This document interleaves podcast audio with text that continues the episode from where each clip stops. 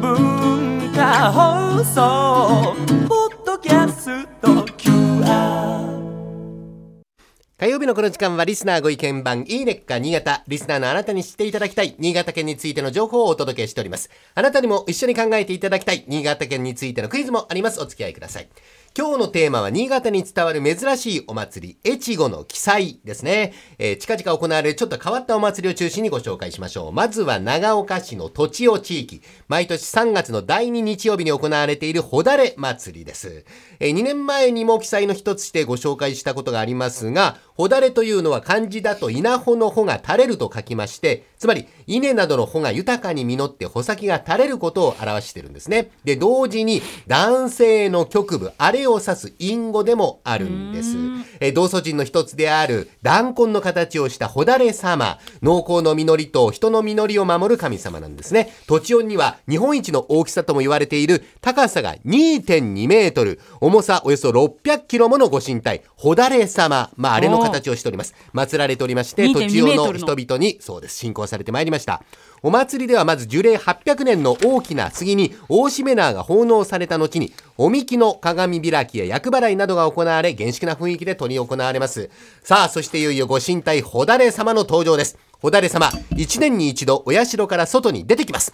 お祭りのハイライトとなるのが新婚1年未満の女性初嫁さんたちがおみこしに乗せたほだれ様に数人ずつまたがりまして村の男衆が威勢よく担いで練り歩く場面です。これ写真ありますけど、はい。シュールですね。もう大きな男性自身の局部の形をした木でできたものに4人の若い女性が馬乗りになっているという、はい。えーそれがあピースとかしちゃってますね。そうですね。みこしに乗っかって、えー引き回されているということですよね、初嫁さんたち恥ずかしがることなくお祭りがヒートアップしてくると満面の笑みで見物の人々に手を振ったりもしますもともとは五穀豊穣や子宝安産などを祈願する小さな村のお祭り。この奇妙でユニークな光景が噂を呼んで今では県内外からの観光客も多く訪れる恒例行事になりました。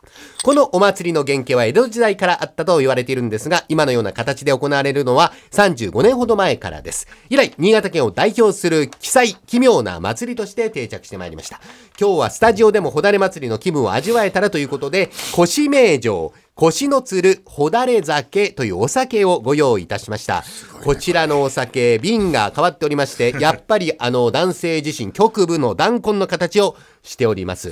えー高さがそうですね、25、6センチはあるでしょうか。大竹さんが今握ってこるのがれちゃんとあの25、6センチ。なんておちょこっていうんですか、はいはい丸いね下が回るおちょこを上にカポってかぶせてるので、い、い形に仕上いいがってますね形に仕上がりますね。はい。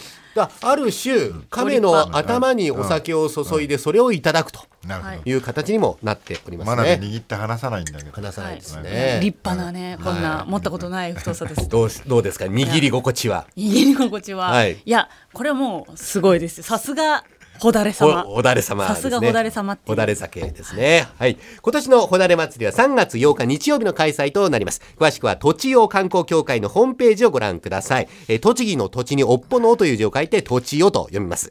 次にご紹介するのは日本三大記載の一つ、南魚沼市浦佐の裸押し合い祭り。1200年もの歴史がありまして、江戸時代に記された書物、北越切符にも当時の模様を描かれております。国の重要無形民族文化財にも指定されているんですね。かつてこの地域では不幸寺というお寺のご本尊が1年に一度正月3日にご開帳されておりました。人々はその毘沙門堂を我先に拝もうと揉み合い押し合いをしているうちに次第に服がどんどんはだけていって裸になる人が増えてついにはみんな裸でご本尊にぬかづくようになったのが現在の裸押し合い祭りの始まりと言われております。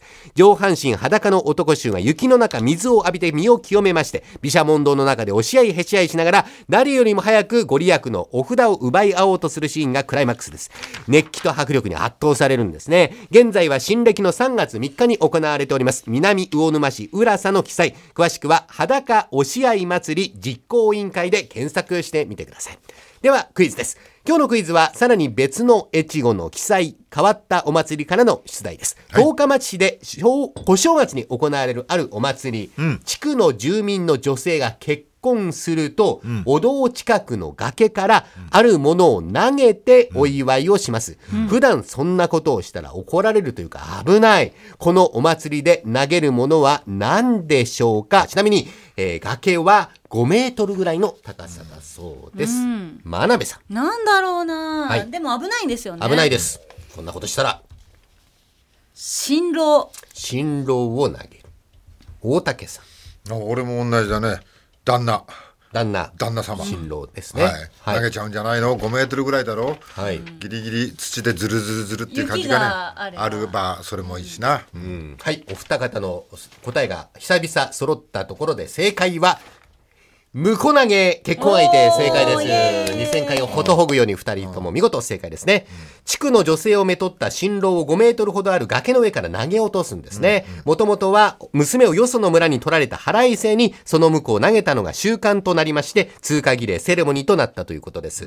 まあ、怪我すんじゃないのと思われるかもしれませんが、十日町市の松の山地区は豪雪地帯ということで、雪がクッションとなって平気。えー少ない雪の場合は雪を集める必要があるんだそうです。お二人とも見事正解でした。